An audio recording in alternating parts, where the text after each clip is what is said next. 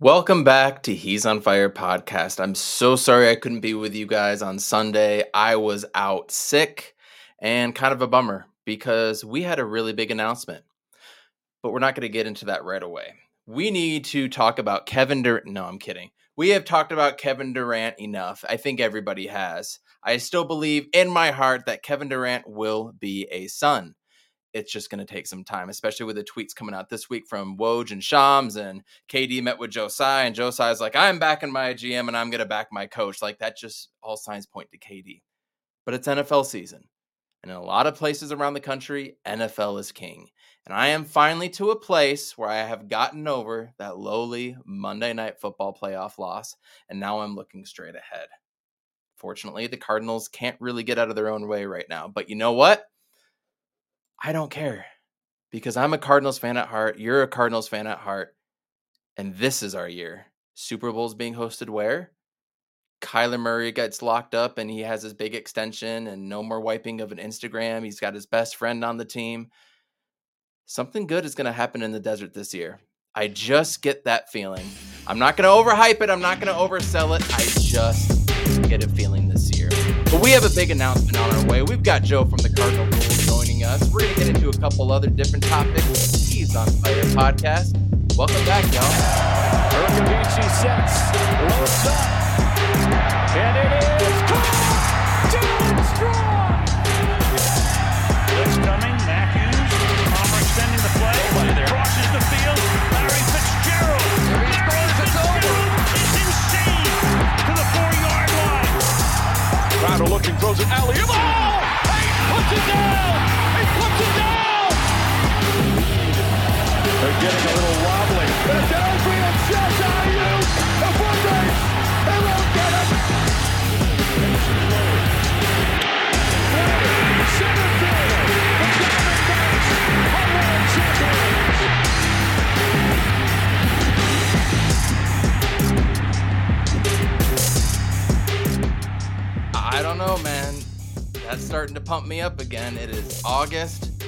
Kids are going back to school.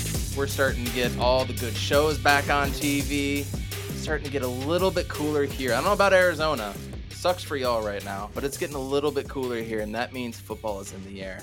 First and foremost, we have to welcome the one, the only Jay Joyce, my co-host in crime. What's going on, Jay? How you feeling, buddy?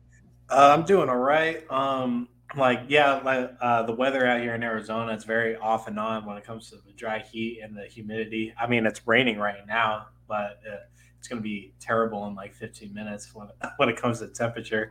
Uh, but uh, I'm doing all right, uh, man. The same old, same old. Uh, this Kevin Durant stuff has been driving me up a wall, and I'm glad that we're finally um, kind of moving away in a sense and just focus on uh, the NFL. Uh, we have a game Friday against uh, Cincinnati. We're getting into that time.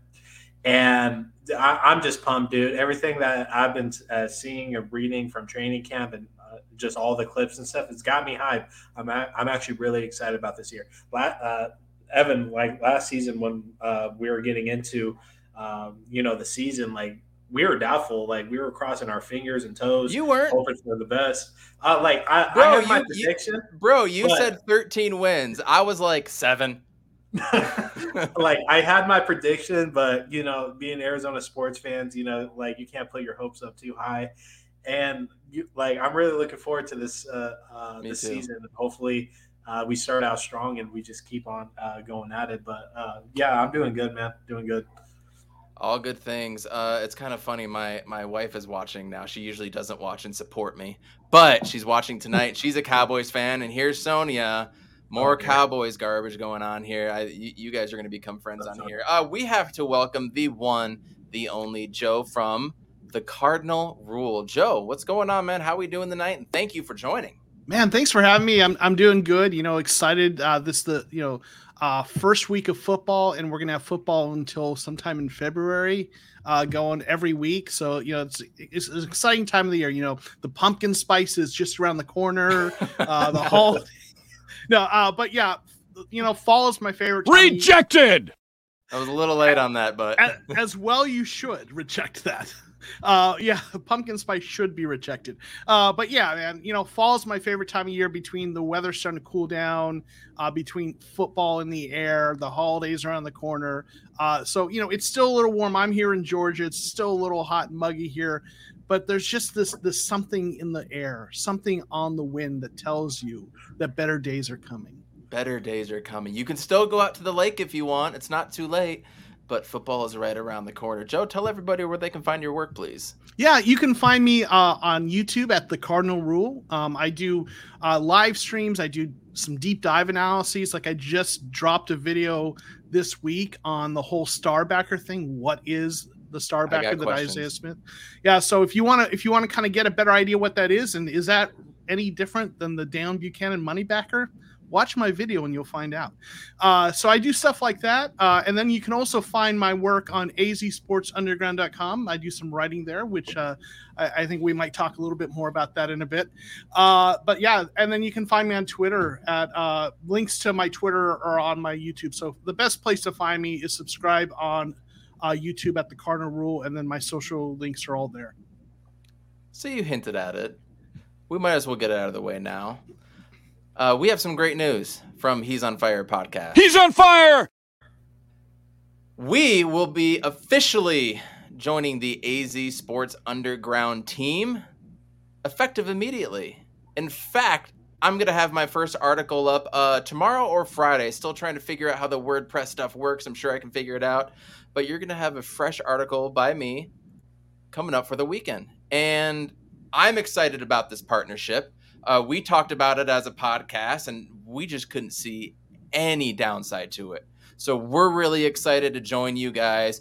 Our, our list of friendships and partnerships is growing. We have bigger things planned for the future, so stay tuned for that. For right now, we're just going to do some writing and be able to catch the podcast on there sooner or later. Absolutely. But you can find us at AZ Sports Underground right now. So, Joe, tell us more about AZ Sports Underground and how you kind of envision He's on Fire podcast maybe lining up with that as of right now.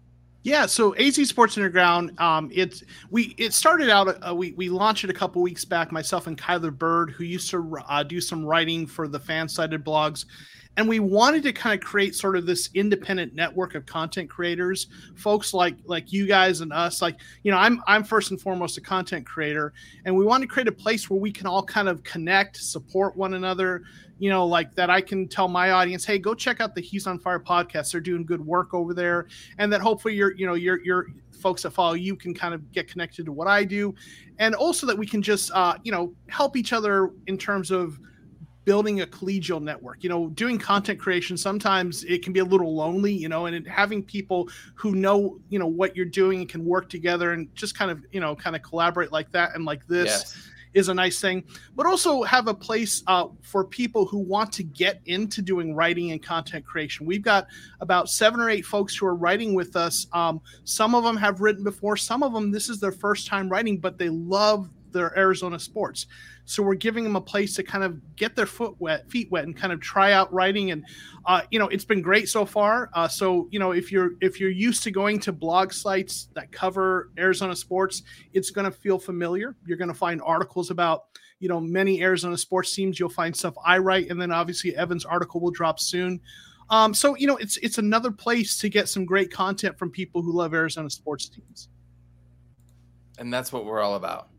That is what we are all about. Our passion, our how do we phrase getting hurt all the time? Commiserating in, Commis- in, co- in these in these really uh, dysfunctional relationships we have with these Arizona together, sports teams but but together and, yes. and we got the president of asap sports on here saying he oh, loves yeah. it and congratulations. I mean we couldn't do it without the partnership here that, that we have with asap sports and with the uh, az sports underground. So azsportsunderground.com just just as you say it az sports underground nothing fancy there. Go check it out. Um, i'll be tweeting about it and and it's all good things but damn it you guys! Football mm. is here. We had the first preseason game We have our first official one this week. I mean, let's talk about that real quick. I mean, nobody was really expecting Kyler Murray to play a lot, especially in his fourth year. So it's good that he's not playing. We're going to have McSorley, uh, Penn State alumni, I believe. He's going to be taking the reins and throwing bombs to Dortch, who's lighting it up again. And then we'll see what they do kind of on defense.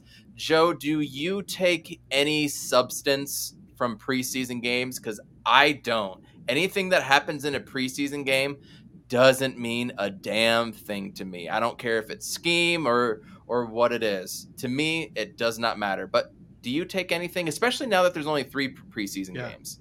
For me, there's two things I'm looking at with preseason games. One, it is a chance to see some of the the uh, the rookies and the deeper uh, roster players who you're not likely to see much during the regular season.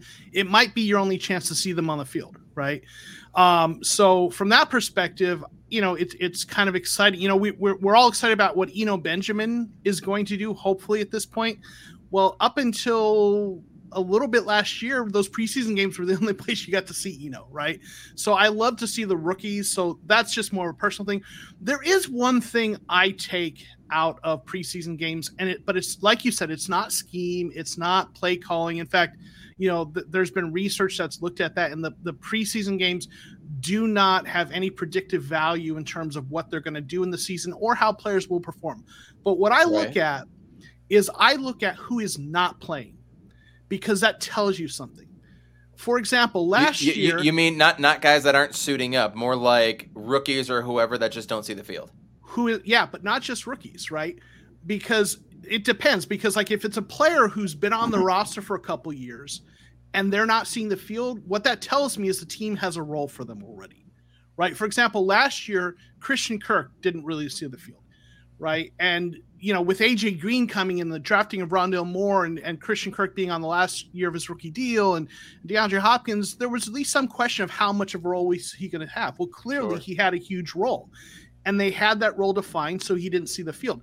But conversely, there was a player, for example, Michael Menet, a center they drafted on day three, I think it was in the sixth or seventh round, who didn't play. And it wasn't because he had a role, it was because he was on his way out and he didn't even end up on the practice squad. Right. So I'm looking at the players who aren't playing. Like if Rondale Moore isn't playing, that's a good sign because that means they have a clearly defined role for him and they know what they want with him right? But if a rookie uh, who was undrafted isn't playing, that's not good for him because it me it, you know the, you've got to see what happens over a couple games. But if that guy doesn't see the field, then they probably don't see him as legitimately competing for a spot. Uh, they they already have their decision about him, and he's a camp body. So that to me that matters, right? It t- it gives you an idea of who is actually legitimately competing for a spot if it's a marginal player and they're playing, they are. If they're not, they're not. And it also tells you if they're a veteran, is their role with the team solidified? That completely makes sense. You kind of swayed me to a point. I, am also I'm also of the mind that you know mm-hmm. the guys that do go in there and play, they're not going 100. percent They might not even be playing the correct position that they need to play. It's just for bodies at this point because so mm-hmm. many veterans are not going to play. So I, I respect I respect that answer. I do, but I want to hear from Jay. Jay, do you take any weight into any preseason game? Um, I do to a certain extent. I know that sounds like a cop out because it is preseason, but uh, it is when, cop out. but uh, like uh, most teams in the NFL, uh, there's question marks around the whole roster and stuff, and uh, what you're looking for. In our case, it's uh, the corner position, the D line, the linebacker, the linebacker position, and the offensive line to a certain extent. That is kind of up in the air depending how everybody's health is. So the linebacker uh, position is what I'm mostly looking at. Uh, we're going to be see- seeing uh, Zaven Collins a lot more, uh, which is reported, and then uh, we're going to uh, see Isaiah Simmons kind of bouncing around, which I'm not in too favor for. I, I just want him solid in one position, maybe two, if push comes to if push comes to shove. I don't want to I don't want to see him as safety, corner, and linebacker. I don't want to see all that, you know. So hopefully they figure something out with him where we can just hit his strong suits. Uh, then uh, the corner position, you know, uh, sadly we lost Jeff Gladney, and then we uh, didn't get to see Malcolm Butler. And uh, who knows how Marco Wilson is going to be this year? He uh, dealt with injury last year, and and then the guys I filled in towards the back half of the of the season were kind of just getting you know picked over by receivers and stuff. So the, there's a lot of things uh, uh, we need to tackle on and, and, you know figure out by the time uh, week one starts. But uh, yeah. yeah. the two positions that I'm gonna be looking at mostly is the uh, the cornerback position and the linebacking position. I, I totally get that. I totally get where you guys are coming from. You have swayed me a little bit. I'll, I'll give you that. You know, I'm probably not going to be able to watch the game because I'm not in market or anything like that and it, it, it's hard it's hard out here when you're not in market to be honest with you, you to, to some of these preseason games. I can catch a link and whatnot but i just for the first one i don't know if i just want to put myself through that because i remember twitter last year freaking out over the bad performances and the bad offense freaking out for three games straight. And i just don't know if i want to put myself through that. You but you know what i do want to plus still, even if I have NFL Plus, I don't know if I want to watch the first, the second one. If That's Kyler fair. Murray plays a little bit more, I'm a little more interested, intrigued, but I'm just I take it all with a grain of salt. Mm-hmm. I really do because you know, week one you're going to look completely different, and then week two and three you look completely different. Remember the Green Bay Packers last year losing week one by like 56 points, and then they win like nine in a row. Yeah. So it, it's hard early in early in the season. It's going to be hard with Hop being out, but we're going to get into that right now. We need to talk about who are the threats in the NFC. Let's not talk about the NFC West right now, though. Ugh, like I just don't want to talk about the Rams anymore and the 49ers, even though we love you 49ers cut back. We'll, we'll have you on soon. I just can't do it. So why don't we start with the NFC South? You guys good with the NFC South?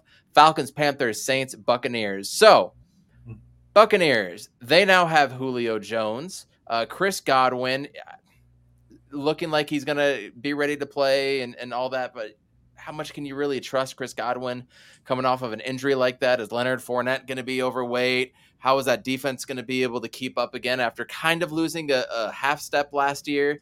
And then you lose Gronk too, you know, and that's a big thing. So, the Saints, who do we have on the Saints? You still got Alvin Kamara, right? But he's kind of going through some legal issues right now. He could even get uh, suspended halfway through the season.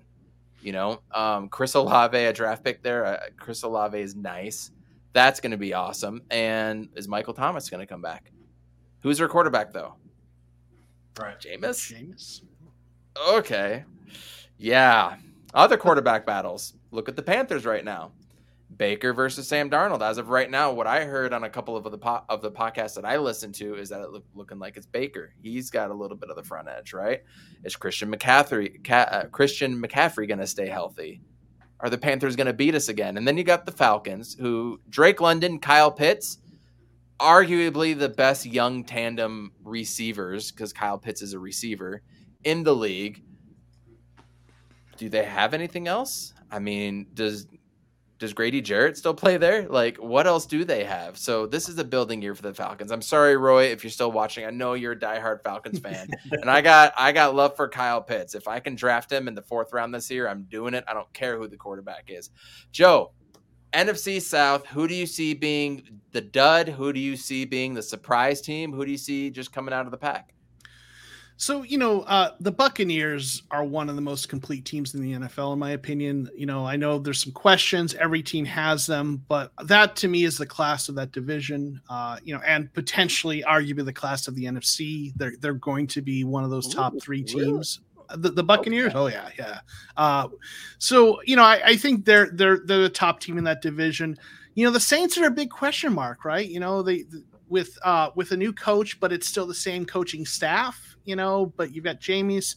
You know, it, Sean Payton did some wonders for Jameis Winston, but without Sean Payton there, does he become the old Jameis? Right? We don't know. That you know they've got some they've got some nice players. They've got uh, Trevor Penning. That's an interesting story in and of itself. He's going to start fights with every every team in the league this year uh, and his own teammates. Uh, but you know the Saints are the wild card for me. Like what to, what are they going to be? Um, I think the Panthers I, I just their, their quarterback situation's been too too you know much in turmoil. I you know with the way that um, Baker kind of got done dirty by the Browns. Even though I'm not a huge Baker fan, I I'd love to see it work out for him because he deserved better than the way they treated him. Um, but I, I think they're a little bit of a mess. Uh, the Falcons, if there's a team that's going to surprise people, I actually say it's the Falcons. And you know their quarterback situation is tough with Mariota, and then you know, mm-hmm. got Desmond Ridder, a rookie who who knows what you get there. But Arthur Smith did a hell of a job coaching last year. They they outperformed their roster talent last year. Um, and I know Falcons fans feel good about the coach, even if they're not sold on their quarterback situation. And you mentioned Drake London and Kyle Pitts, and this you know i've heard people talk about this uh, so this isn't original uh, an original joe thought but um you know m- most teams have maybe one guy who can cover someone that big. But you don't usually have two guys that can cover receivers or tight ends as big as london and kyle pitts right? So they have although there's some issues at quarterback they have this really intriguing mismatch with these two really big talented receivers and most teams don't have two guys that can cover those types of big receivers. So I think the team that will surprise people, and I'm not necessarily predicting a playoff berth, but a team that I think will surprise people and be better than they're expecting is the Falcons. And you know that may necessarily might not necessarily even mean an improvement in number of wins this year, but I just think they'll be feisty and competitive and well coached. I think those are all fair assessments. Jay, what do you got for us on the NFC South battle? Uh, the NFC South. Uh, it's not a division I'm completely tuned into. You know, there's a lot of mediocre uh, stuff that's going on in there. I mean, with a uh, with Atlanta, I was kind of excited uh, excited to see him uh, this year without having uh, Matt Ryan and then moving into a different direction now. Um, I really wanted to see Calvin Ridley and those other two receivers go out, but we know what's going on uh, with Ridley right now. So Lame. I don't. yeah, so I don't see him winning more than seven games really. Uh, but uh, with the Panthers, like I, I, am on the opposite as, side from you, uh, Joe. I'm sorry if you hear my kid; she's not going to sleep. But right. um, uh, I'm actually a, a, Baker guy. I think he got blamed for a lot of stuff, which I don't think was entirely his fault. Um, I, yeah, he should have been able to uh, uh, really uh, flourish in, in, Cleveland, and he did to a certain extent, but he should have did a lot more. I do agree with that, and I think this might be a uh, rehabilitation for him uh, down in uh, North Carolina to figure some stuff out. hopefully, Christian McCaffrey stays healthy. I mean, that's been his biggest issue. Um, I think most people would pick Saquon over Christian, but I think Christian is a more talented uh, running back at the end of the day. He just can't stay healthy. Same thing with Saquon. I'm, I'm hope we still haven't gone like a half a season with him healthy or having a good season. So like I like I'm a big Christian McCaffrey guy, even though he went to Stanford. Uh, you know, I'm not a Stanford guy, uh, but like uh, Carolina, I, I, can definitely see him uh, winning uh, up to ten games uh, at least, uh, as long as Baker. I can see that world.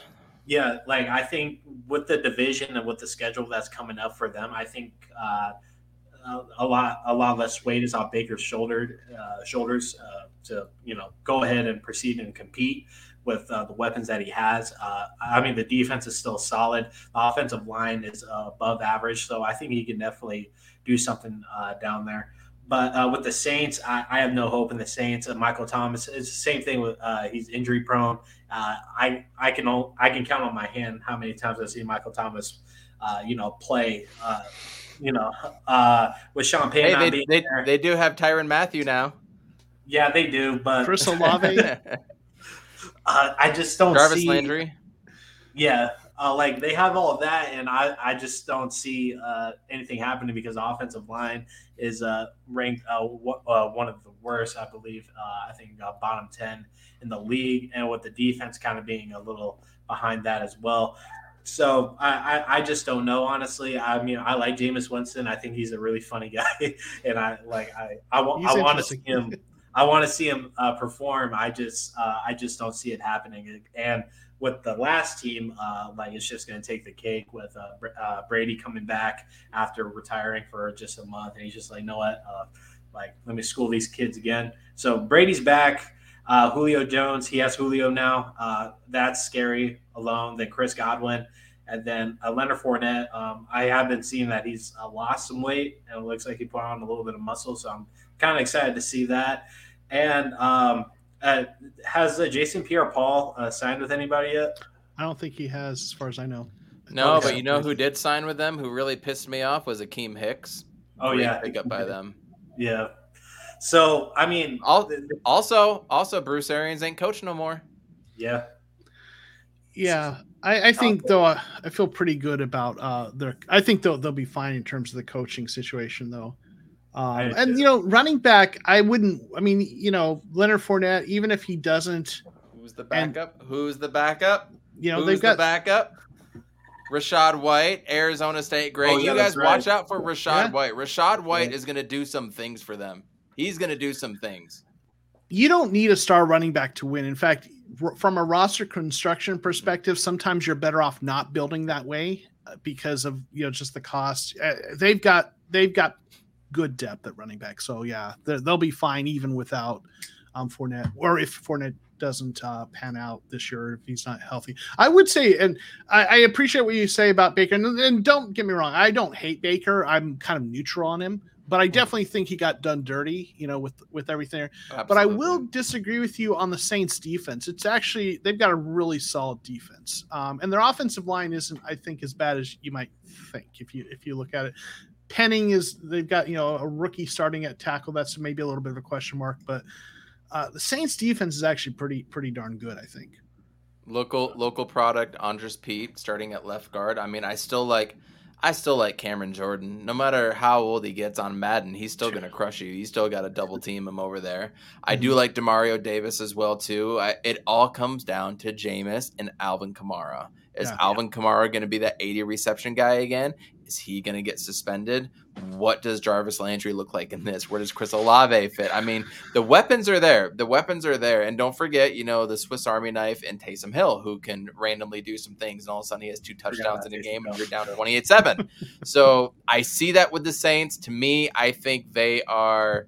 They would finish third. I would put the Falcons as fourth. I, I think most people would put the Falcons there. I liked Marcus Mariota in college. It's a shame he hasn't been able to show out like we kind of assumed he would. Yeah. But let's see. Can Cord- Cordero, Pat- uh, Cordero Patterson, is he going to have that type of season again where he's just the ultimate X factor, the ultimate Swiss Army knife? Age age comes at you, especially at that position, uh, Mm. running back, wide receiver. I mean, granted, he played a lot of wide receivers, so he doesn't have a lot of uh, what's, the, what's Mileage. the phrase? Mileage as a running back. But can he do it again? That's tough. But I can't say enough about Drake London and Kyle Pitts, and I think that's going to be awesome. Grady Jarrett is still on the roster, Mhm. so that that's a guy I hope someday can play for the Cardinals. You look at Carolina, you look at their defense too, Brian Burns and company. I like them. I don't like Matt Rhule, even though he owns Cliff Kingsbury. I don't like him and his system. There's just something that I just don't. I can't put my finger on it because I don't follow them every day. I just don't trust it, for lack of better words.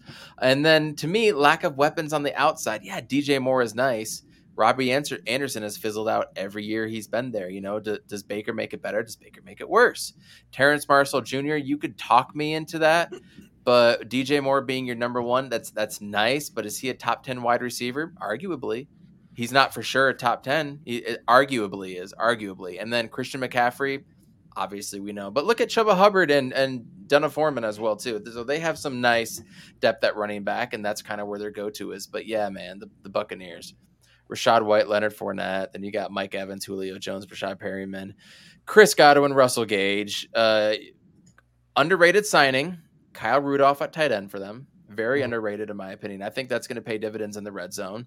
And then this defense, yo, Logan Ryan, Antoine Winfield, Shaq Barrett, Lavonte David, Devin White, William Goldson, Akiem His, Vita Vea. Like that's that is a tough, tough defense.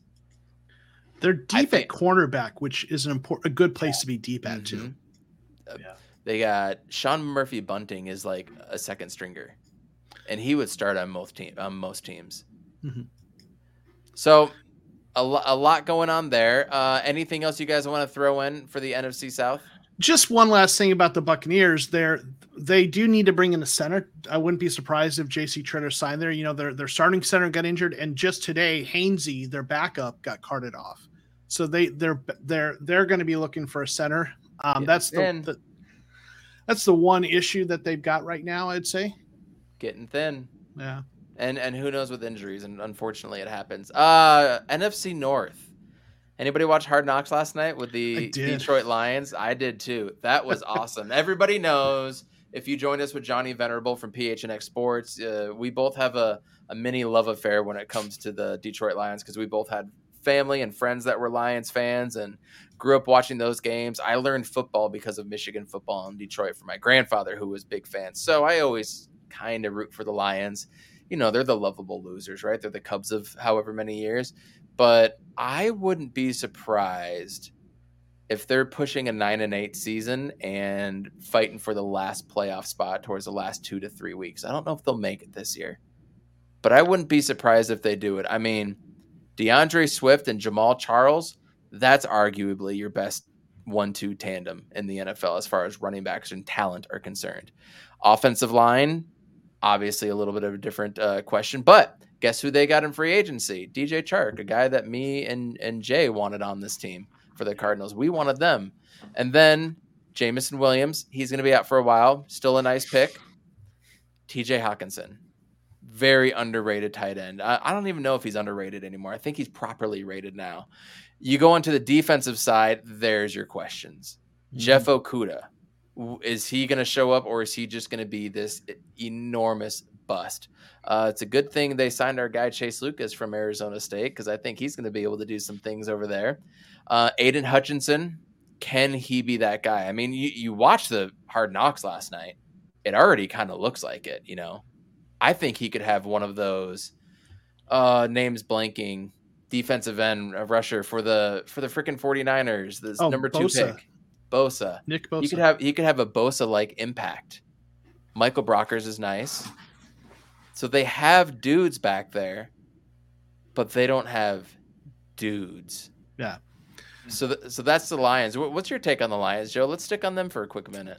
You know, it's interesting because you think of the personality, right, of their coach and biting kneecaps. And dude, listen, he he's he's going to be the star of this season of uh, Hard Knocks, right? Uh, I'm already Dan a Campbell, fan. Oh, right? Yeah. Um, but you think of his personality, and you would think his team would be a defensive, hard nosed team, right? But that defense is is a work.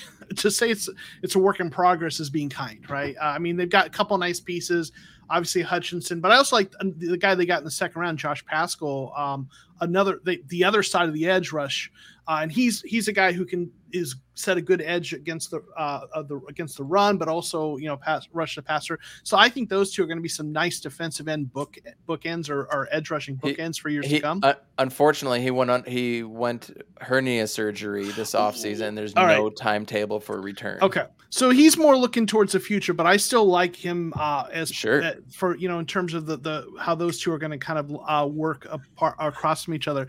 But the defense doesn't look good, and they're they're particularly weak at a place that is not good to be weak, which is cornerback coverage, right? Um, so that defense is going to be rough, but man, their offensive line, if you look at it, uh, you look at their PFF ratings. I know some people are hit or miss on PFF, but even if you look at the talent, that offensive line is arguably yes. top five in the NFL. Like it's it's sneakily Taylor Decker. Um, mm-hmm. You know they've got Jonah Jackson who who graded Frank, well last year. Frank, Rag, Frank Ragnow. Ragnow at center. Uh, you've got uh, I'm I'm not going to pronounce his first name, but Vaitai, uh, and then you've got Penei Sewell, right? That's a solid offensive Num- line. Number three pick last year was he the two pick? I think it was three. Uh, he was the number seven pick in the first round mm. uh, in 2021 out of Oregon. Um, and it, it's it's not a terribly old offensive line. You know, they're they're they're you know they're up late 20 some of them, early 20 some of them. So that's really nice and some underrated you know playmakers obviously dj chark you talked about if he can stay healthy is a really nice receiver amon uh, amon-ra st brown had a nice season uh, in his rookie year fourth round pick out of usc and then you know jameson williams the speedster out of alabama like just you know uh, could be a, a difference maker and you know goff is not you know goff is not a quarterback who's going to win for you but you can win games with them. And I, I know everyone thinks Goff is kind of a short term bridge quarterback for them, but there's part of me that wonders if he's a Dan Campbell kind of guy, the guy that no one believes in and is ha- going to have that chip on his shoulder, uh, seemed like a consolation prize, and afterthought in a trade. We'll see. Um, you know, they didn't draft a quarterback this year, but this wasn't a good year to draft a quarterback, so that's that's a fair point. But I mean, they're going to be a trendy pick for people wanting to pick them to be a wild card team. I don't think they're there yet, but they're going to win more games than they did last year, and they're going to be a tough out. I completely agree. I think this is the year they can start using that term grit, and you actually can describe the Lions. What do you think of the Lions? You, you got any say over there about the Lions, JJ? Are, are you a secret Lions fan as well too? A closeted uh, Lions fan? It's hard not to root for them, man. You know, it's like some of my favorite days of watching football is like if you don't know Calvin Johnson's one of my favorite players of all time. So when Matt Matt Staff and Calvin were connecting, it, it was uh, it was literally po- uh, poetry in motion, man. Uh, like that was some of my favorite times watching football. So it's kind of hard not to root for the Lions, especially now. I'm a big uh, Dan Campbell guy. I want to see him succeed. As, as someone said that a little bit earlier, uh, like I'm a big Dan Campbell guy, and then I watched a little bit of the Hard Knocks too. And that team, they're just so passionate. They have such a big heart, and uh, they want to, you know, uh, really do some things. And, and last season is prop like this is such a weird like like expression, uh, but they're they are like the the best worst team I've ever seen in my life. Like a lot of those a lot of those games were like within one score, yes. one goal. And if they if they had like three or four in their favor, I mean, we're talking about uh, uh, bottom two uh, uh playoff spots, and uh, I'm not not uh, I'm not saying that they would have went uh, far, but that would have been huge for their organization. So I'm, I'm a big St. Brown guy. That dude is crazy. Uh, I don't know if uh, and Josh uh, Reynolds too. We, we forgot to bring up Josh Reynolds. Oh yeah, yeah, Reynolds nice too. too. And I'm a Goff uh, guy too. Um, I like uh, you know with that offensive line that you were saying. The offensive line is ridiculous. Jared Goff is basically having a picnic back there. You know he has plenty of time.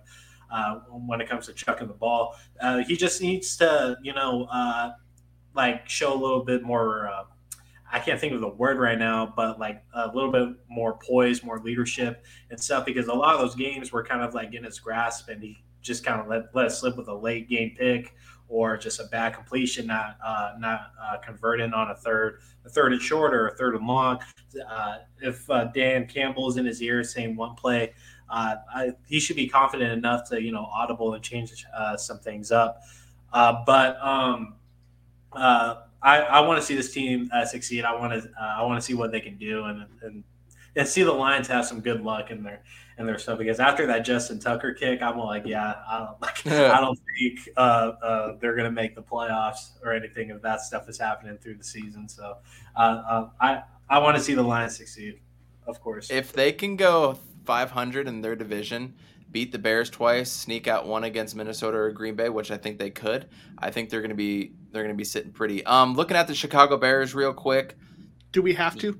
No. we can just skip over them. There's Justin Fields. I like Justin Fields. Yeah, I do. I mean, we're all kind of keeping an eye on Ro- Roquan Smith as well too, and Robert Quinn. Those are two guys that are targets. Um, I'm a Jaylon Johnson fan. I think he's just getting stiffed over there. Jaylon Johnson is a beast. Um, and it's a shame what happened to N'Keal Harry. I mean, I like David Montgomery. I just don't think he's going to be able to do anything now in that offense. And sucks for Bears fans, to be honest. That's, that sucks for them. So I think they're going to finish last. Um, you go over to Green Bay. This this is where it gets interesting for me. Green Bay. Aaron Rodgers is going to do Aaron Rodgers things. When is Father Time going to hit him? Will it ever? You know, that's actually a question we have to ask now. Will it do it? Um, Aaron Jones, AJ Dillon, another running back combo, arguably the best combo, one-two combo in the league. You could have that discussion. And then there's a lot of reports saying Allen Lazard is gonna be stepping up. He's gonna be that number one. He's gonna be that guy. But man, they have a lot of questions at receiver. Sammy Watkins, Randall Cobb those aren't guys that are going to go get you a thousand yards. That's for sure. Christian Watson is out right now. Romeo Doubs, Amari Rodgers. These are guys that I honestly have not heard of. How is Aaron Rodgers going to be able to do this? If he can come out and they're the best team after this year, this might be Aaron Rodgers' best season. But Robert Tonyan's out. David Bakhtiari's out. Those are big names for teams that don't have a lot of depth. The right guard, Jenkins, he's out as well too. Then you go on the defensive side. I mean, I like De'Vondre Campbell. We all do. we all love what De'Vondre did here and, and wish he could have stuck around and, and done better. But Jaire Alexander, one of the best corners in the league, and I love me some Darnell Savage. How does that happen? Uh, in that uh, whatever I'm trying to say with the with the Packers organization, how does that work after signing him to what 47 million dollars over for a year every year or is it 52 a year? It was a ridiculous number. The Minnesota Vikings. Here is the team that I think will win the NFC North. Dalvin Cook, Alexander Mattison. You could also have that conversation about those two. Dalvin Cook could be the RB1 at the end of the year. He could be. He is that good. He just didn't get the help last year. Justin Jefferson, Adam Thielen, KJ Osborn. Yes, please. Irv Smith Jr., who was primed for a damn good season last year and then got hurt right at the beginning. Yes, please. That defense did some things last year. Uh, well, we can talk about Patrick Peterson and, and Jordan Hicks being over there, but I've always been a supporter of Eric Kendricks, Kendricks, who's a who's a beast. But I think the Vikings have a chance to go up and snag the NFC North. Am I off base here with anybody? I think it's fair to say they have a chance. They've got a brand new coach, and that's always a question mark. You know, sometimes new coaches come out uh, and hit the ground running, you know, uh, and sometimes they struggle. Yeah. Um, so that that we'll see, you know, how what kind of coaches he they've got they've got the weapons, they've got a capable quarterback, they've got some nice weapons on offense, they've got some solid players on defense. You know, they're a pretty balanced team. Um, so I think the Vikings have as good a chance as anyone uh, with Green Bay, though you can never count them out. Um, even no. with the receiver, they've had receiver questions before you know, um, before Davante Adams kind of emerged, and and Rodgers finds a way. And Green Bay has a really good defense, a good offensive line, and they have Aaron Rodgers. So, you know, health for some of those players you mentioned will be a key. But I, I mean, I you know, I don't I don't completely disagree with that. You know, I think it's between Green Bay and Minnesota. The Lions are going to be frisky, and the Bears are going to be ugly. Hey, if Green Bay is is struggling, and Detroit can get a couple wins there, there's a multiverse where it happens. JJ, who do you got for the NFC North? Uh, I actually got the Vikings, man. Like Green Bay is a lot worse, dude. And like as as much as like I've killed Aaron Rodgers uh, throughout his career with just uh, like what he's done in the playoffs. Rightfully I mean, so. Yeah, rightfully so. He is a top five QB ever, arguably, and I just don't see uh, a like a dimension that he can really have a really good season. I mean, he like I'm guessing his number one target is going to be Randall Cobb uh, uh, going forward, but like offensive lines worse, defensive lines worse, uh, uh corners are questionable. Uh, the whole team's injury prone, just like how they were last year, and like I. Uh, I'm I'm I'm spacing on the head coach's name. what's his name again? Oh, of course you would ask. I'm forgetting his name. Matt, Matt LaFleur. Matt LaFleur. Yeah, thank you, Joe. Friends with Kyle Shanahan under that whole tree. I had the whole thing in my head, but not the name. uh, those two on record are uh, are uh, have been like bumping heads and stuff. So I, I just don't see uh, like uh, the Packers really doing much, especially if it comes to playoff time. Like history repeats itself in a sense, but I'm not going to kill Aaron this year if uh, he doesn't get it done because his team is significantly worse. But with the Vikings, I mean, they're they're kind of stacked all around. Uh, arguably one of the best wide receiver rooms uh, in the league. Uh, I'm a big Justin Jefferson guy, even though he can really piss me off sometimes. Uh, but um, uh, I like I really like this team, but with with their QB situation, I'm not totally sold. Uh, I love Dalvin Cook, but they ran him to the ground and they keep on doing it. And, you know, it's going to get to a point where uh, they're going to have a lot less ammunition when it comes to playoff time. So I think the Vikings win the division and Green Bay comes in second. And uh, I just don't see this division particularly going far uh, or deep into the playoffs. And that part I agree with. I will one wild card I want to throw in there is if Christian Watson, I know he's banged up, but he's I think he's supposed to be getting back soon from that injury. If he can develop chemistry with Aaron Rodgers, that dude, second round pick from a small school, is immensely talented. He's got all the tools to be a good NFL receiver. And it's it's it's funny when you have those great quarterbacks. It was the same way with Brady in New England. Like it's just a matter does the receiver click with him or not, and they don't always, you know. But when he Mhm. finds his guy, right, you know, and Rodgers has kind of been like that too, right? Davante Adams was his guy Yeah. uh, you know, Randall Cobb inexplicably is still his guy. Uh, so the wild card for me is does Christian Watson become one of Rodgers' guys? Because if he does, and that connection pays off, it could be it could be really good. So I still have the Packers as the team I would most likely bet on to win the division, but uh, you know Minnesota's right there. Facts. Those are those are all good points. Let's let's head over to the NFC East, and we're gonna speed it up just a little bit to get everybody out of here on time with a with a nice good rest for tomorrow. NFC East. Um, I'm not sold that the Cowboys are the number one team here. I am very intrigued by the Eagles right now. I really am. Um, a lot of reports saying Jalen Hurts has figured it out, is what is quote for quote being said. You got Miles Sanders, who who's a do it all back. AJ Brown, DeVonta Smith.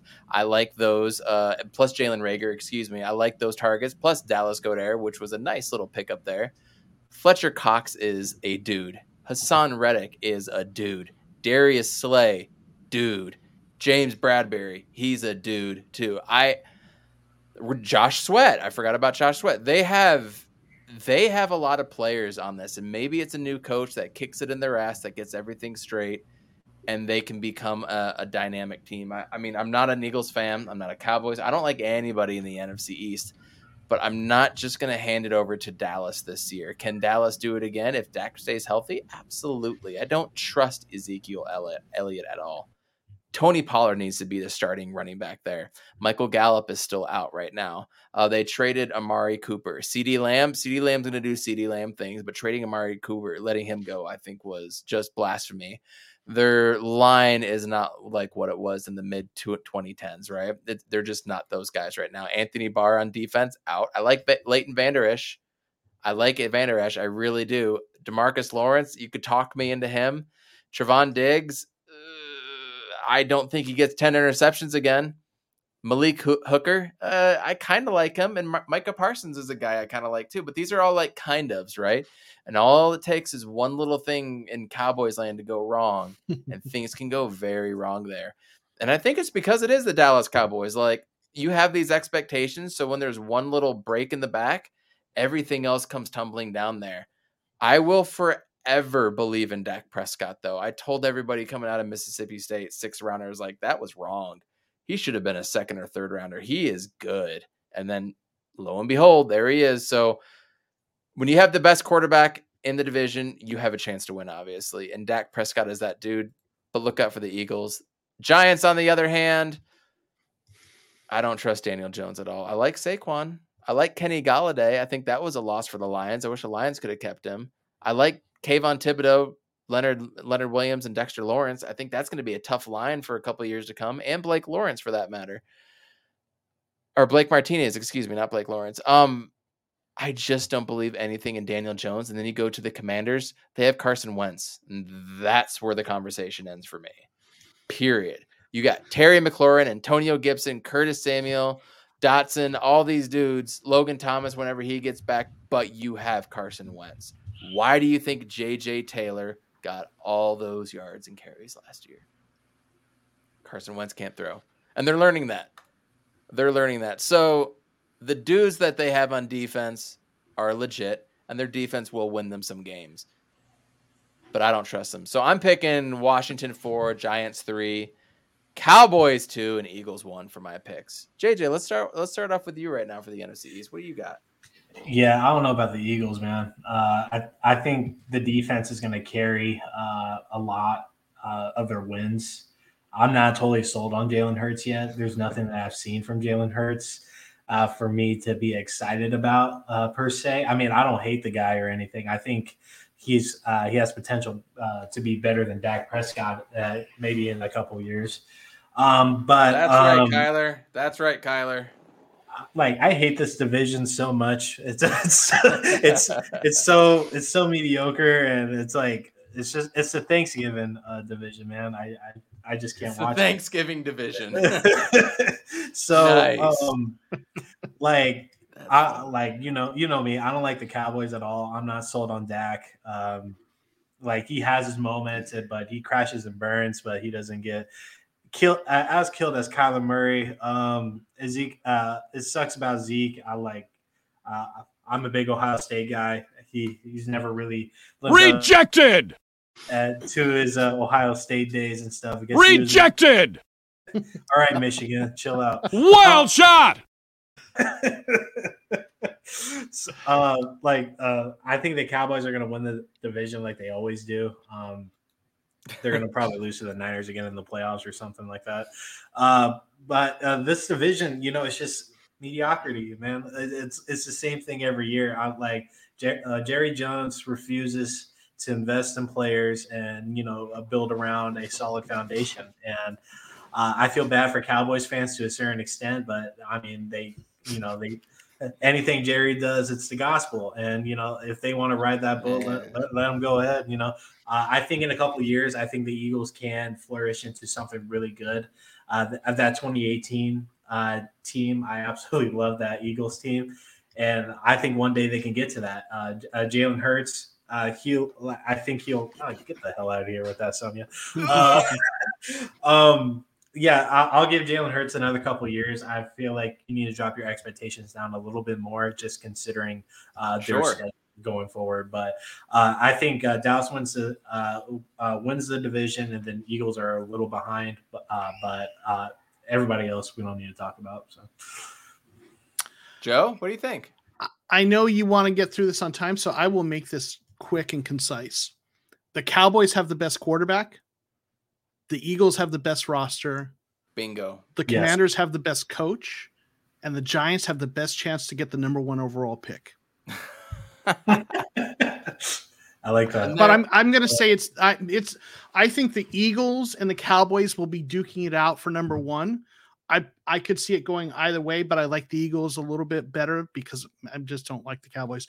I, but I just I know you're you're out on Wentz, and I'm not in on Wentz, but I'm uh, in on Ron Rivera has won with lesser quarterbacks. Mhm. Um, so so they'll be feisty and fighting for a wild card spot. I don't know if they'll get there. I do, if fantasy fans, I do think it's intriguing to grab Antonio Gibson because if they're going to have to run the ball like Ron Rivera wants to, I think Antonio Gibson is going to be that guy, especially finding out that Carson Wentz is not the most accurate passer. And unfortunately, the, my favorite player in this division is Terry McLaurin. I love Terry McLaurin and what he does. Man, that guy is massively underrated. If he could get a QB to play with him for two plus seasons in a row where we can get some rhythm and establish it, I think he's just going to jump off the charts. I absolutely love Terry McLaurin, but for me, I got the Eagles and then Cowboys number two. Let's hop over the AFC quickly. AFC South. I don't think much needs to be said about the Houston Texans and arguably the number one pick incoming right here for these guys. Um, I, I'm a Marlon Mack fan. It was a bummer what happened to him in Indy getting hurt and then JJ Taylor showing out. I think Marlon Mack was very underrated. I love Brandin Cooks and everything he's done through the years, but unfortunately, you, you got Davis Mills. Don't have much of a defense to speak of, and that's kind of that. My pick for this year is not the Titans. I am going with the Colts this year with Matt Ryan, Matty Ice going in there. You know exactly what they did with uh, dude from San Diego that that just retired recently. They're they're picking up Philip Rivers. Thank you. They're picking up that same playbook and they're going with it. There's if you're not picking high and you can't get a good quarterback, run it with old guys a la Philip Rivers or Carson Palmer. I get it. And Matty Ice can still be that guy when everything is working around him. JJ Taylor, RB1, period, right? Nyheim Hines, Philip Lindsay, that could be the best running back room. And it probably is. That is probably the best running back room in all of football. Philip Lindsay, Hines, Taylor, come on. Those are killers right now. Then you got good. Michael Pittman Jr. Then you got Parris Campbell coming in. Mo Alie-Cox is a very underrated tight end. And Matt Ryan loves to use tight ends. For anybody that needs a tight end, look at Mo Alie-Cox and look at what Matt Ryan has done in the past with all of his tight ends, especially a dude that went to Cleveland just a couple years ago. He was a Atlanta tight end, went over there. Austin Hooper. Austin Hooper Yeah. was like tight end two or three to end a couple seasons ago. So just look at Mo Alie-Cox, um, Quenton Nelson, uh, arguably the best lineman in the game. Um, then you got DeForest Buckner, Yannick Ngakoue, Shaq Leonard, who's who's unfortunately out right now, and Julian Blackmon and Stephon Gilmore at cornerback. Like this is a team primed and ready to go, and we can have the conversation that they might be a favorite coming out of the AFC. You can have that conversation with me. We're going to talk about Cincy and, and a couple other teams, but I really like the Colts. Jacksonville. eh, I'm curious what Christian Kirk does. I'm very curious to see what Christian Kirk does, you know, and Travis Etienne and James Robinson. Trevor Lawrence, I kind of like. Marvin Jones Jr., you know, pretty good. Defense, defense has Davon Hamilton, Travon Walker, and, you know, Josh Allen. That's kind of about it for them. So, another building year, another first year head coach. Hopefully, they have healthy players. Let's see what they do. And Tennessee just, they keep losing dudes left and right, man. They just keep losing dudes. You still got Derrick Henry. You still got Treylon Burks. They have Austin Hooper now. Um, Ryan Tannehill as your quarterback. So, I mean, I'm not sold on them. I think they're number two. I think the Colts are number one. Anybody else disagree? I think you're about right. One, just I'd like to highlight another rookie, Alec Pierce, wide receiver out of Cincinnati, Yeah. second round picks, looking good. He was a guy I really liked coming into the draft for for uh, the Colts. Just another another guy. If he hits, that just adds to their their weapons. So, um, yeah, I I, th- I think the Colts seem like the the the best uh, pick in that division. What do you think, Uh, JJ? Uh, quick question for you guys. I'm actually curious because I heard this question floating around. Uh, who do you think is going to win more games, uh, the Jaguars or the Patriots? Patriots. Patriots. Patriots. I feel like it's close. I, I I feel like Trevor Lawrence is going to kind of go up a bit. I'd love to see it. Yeah. I'd love Um, to see it. Mac Jones had a nice rookie year. Uh, you know, um, I mean, you know, Bill Belichick is. I mean, I I, I do believe he's the best coach in the NFL. Um, even without, I mean, I think he can win without Brady. Um, he's not going to be as good, but I think. Don't be- start with me. not a fan. I'm not a Bill Belichick. I'm not a all. fan. I, I, I, but I respect his game. I will not say anything of the sorts. Uh, no, but uh, Evan, I think you're uh, right on the money about this uh, division. Um, uh, the Titans, you know, I think their year was last year with all the weapons that they had, but you know, injuries killed them, and you know, we, know how Tannehill can be sometimes, you know, and you know, Derrick Henry got hurt on the back half of the season, and uh, yeah, just going into now, uh, they don't have Julio anymore. You know, who knows how Derrick is going to be, who, and plus you're relying on Tannehill now. So, uh, Best so, cheating uh, coach yet. At a girl, Sonia. so I definitely think you're on the money about this division. I, I do want to see a redemption from Matty Ice uh, with the Colts. Uh, the, I love the Colts system. It worked for Rivers. Uh, it worked for uh, Carson Wentz to a certain extent, and I'll love to see what uh, uh, Matt Ryan does with it because I think he still has some gas in the tank. All all fair points. Uh, let's move over to the uh, AFC East. Why don't we? Um, New York Jets. Mekhi Buffalo. Becton going down. Buffalo wins it. Uh, Buffalo for sure wins it. The, the Jets, Jets are gonna jet three, four, five wins incoming. I really don't want to talk too much about Zach Wilson and Joe Flacco over there. Um, to to me, Buffalo's number one. I'm gonna go with Miami number two. Is Tua gonna break out and be be as good as people are kind of coming out and I saying? I mean, I want to see Harry it. Hill and Jaylen Waddle, you can sell me on that. Our our boy Trent Sherfield is over there. He's uh he's lining up as a, a second unit. So way to go, Chase Trent. I'd love to see Sherf do some things over there. Listen to this running back group though. Not only Chase Edmonds, who we're all very curious about what he does and if he can stay healthy. You got Raheem Mostert, number two, also injury question. Sony Michel and Myles Gaskin. That is a very deep room full of talent, but not a lot of producers one of them has to be able to step up if they want to have a good season. Mike Gesicki, obviously a, a legitimate player. Then you got Raekwon Davis on defense, Emmanuel Ogbah, uh, Jaelan Phillips, Xavier Howard. They've got a lot of guys back there who I like. Patriots, I mean, Mac Jones was Mac Jones. I wasn't anything special, but neither was Tom Brady to start off with. I do like Damien Harris and James White. I really like Damien Harris. I mean, he had like the most touchdowns inside the five five yard line, I think, last year. Uh, DeVante Parker is is a wide receiver up there now. How is he going to do up there? Then Kendrick Bourne, Jakobi Meyers, Hunter Henry with Jonnu Smith. They got the double tight ends again. Uh, defense, they've got dudes that we could talk about. Lawrence Guy, Forks Up being one of them, but obviously the Buffalo Bills, man. Josh Allen's, Stefon Diggs, uh, Gabe Davis. Watch out for Gabriel Davis, you guys. If you're not picking him up on fantasy in the fourth, fifth, or sixth round, something's wrong with you. Watch out for him. I like me some Dawson Knox as well too, and OJ Howard at tight end. They've got guys on defense in their four three uh, with Ed Oliver, and don't forget Jordan Poyer, Micah Hyde, Tre'Davious White, and newly signed Von Miller back there, Ridiculous. trying to get OBJ too. So Bills one, Dolphins two, Pats three. That other green team from New York four. Uh, Joe, what do you what do you got for us on the AFC East? We can go over a little bit to get. yeah, I, th- I think you're you're you're pretty much right on the, the mark there. I think that's probably how it pans out. I could see New England. I know you, you don't want to hear about Belichick. Who? I could see them fighting for that second place. Yeah. Who who?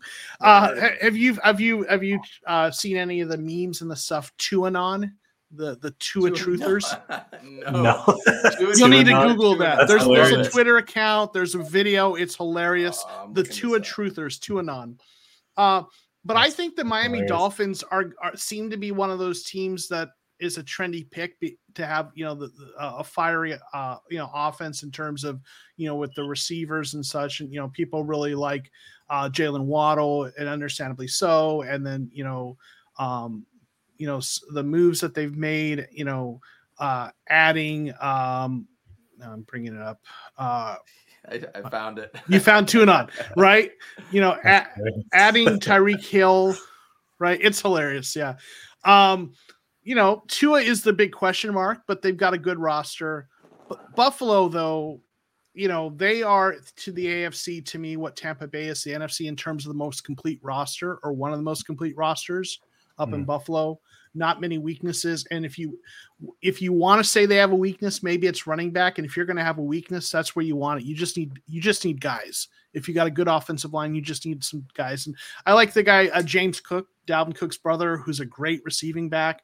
He's going to be a nice addition. So uh, I, I think Buffalo is in contention for the top of the AFC in general, the number one seed. I'm a big Buffalo guy, man. Uh, Josh Allen coming into the league, I uh, got a lot of shit, um, but I always kind of had faith in him. And now, like, he had one of the craziest, best uh, playoff performances I've seen from a young QB in a long time. Uh, that happened against the Chiefs last season.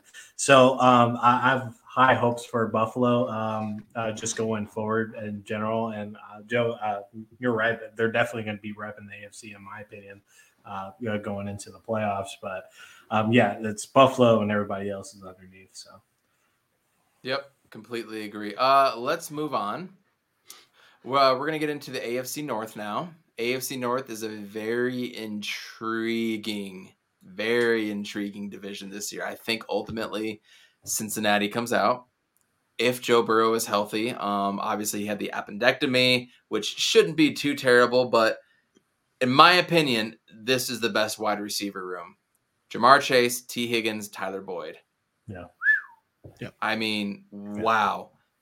All those three. I think the Arizona Cardinals might have the most depth one through five, plus their receiving options at tight end. But I think the Bengals depth chart just at wide receiver at, at the top is tremendous. I love Joe Mixon. Joe Mixon showed out last year as he's oh, supposed to. Their their offensive line is better. Joe Burrow, I think, is going to be a little bit better. That defense is going to be a little bit better. I I really like this team. Uh, number two for me, I'm going to go with uh, Baltimore. Does J.K. Dobbins stay healthy? Does Gus Edwards stay healthy? Can they have a running game? Right? Can can Lamar Jackson do enough things with the lack of weapons and no Hollywood there. I mean, Mark Andrews is my tight end number one this year, by the way. I mean, who else is going to catch passes? He's my tight end number one right now. But can that group do enough on offense to support a dope defense like they have? I mean, ah, it makes me so sad. They have Josh Bynes starting. That just makes me sad. Like another guy we had right there sitting for us that was cheap, just and gone. Uh, Marcus Peters, when is he going to get back? Marlon Humphrey. I mean, I love this defense along with Calais Campbell. So sad. Uh, and I don't know who to pick for third and fourth between Cleveland and Pittsburgh.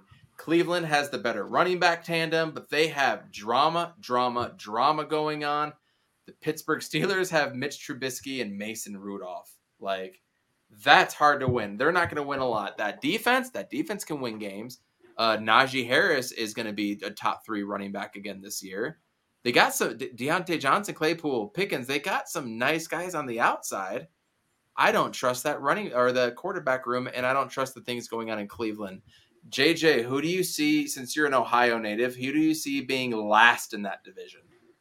Ah, man, that's tough. Uh, Mike Tomlin is such a good coach, man. Like, uh, you think uh, he's going to break even, if, if, not like a game or two, uh, like above 500? Um, with going in with Mason Rudolph and uh, Mitch Trubisky, maybe. I mean, the offensive line is uh, solid. The defense isn't you know something to go crazy about, but uh, outside of uh, T.J. Watt, so um, uh, I would have to go with the Browns last because of their quarterback situation. I mean, uh, I mean, it was announced today that uh, Watson's going to be playing uh, game one of the preseason for them.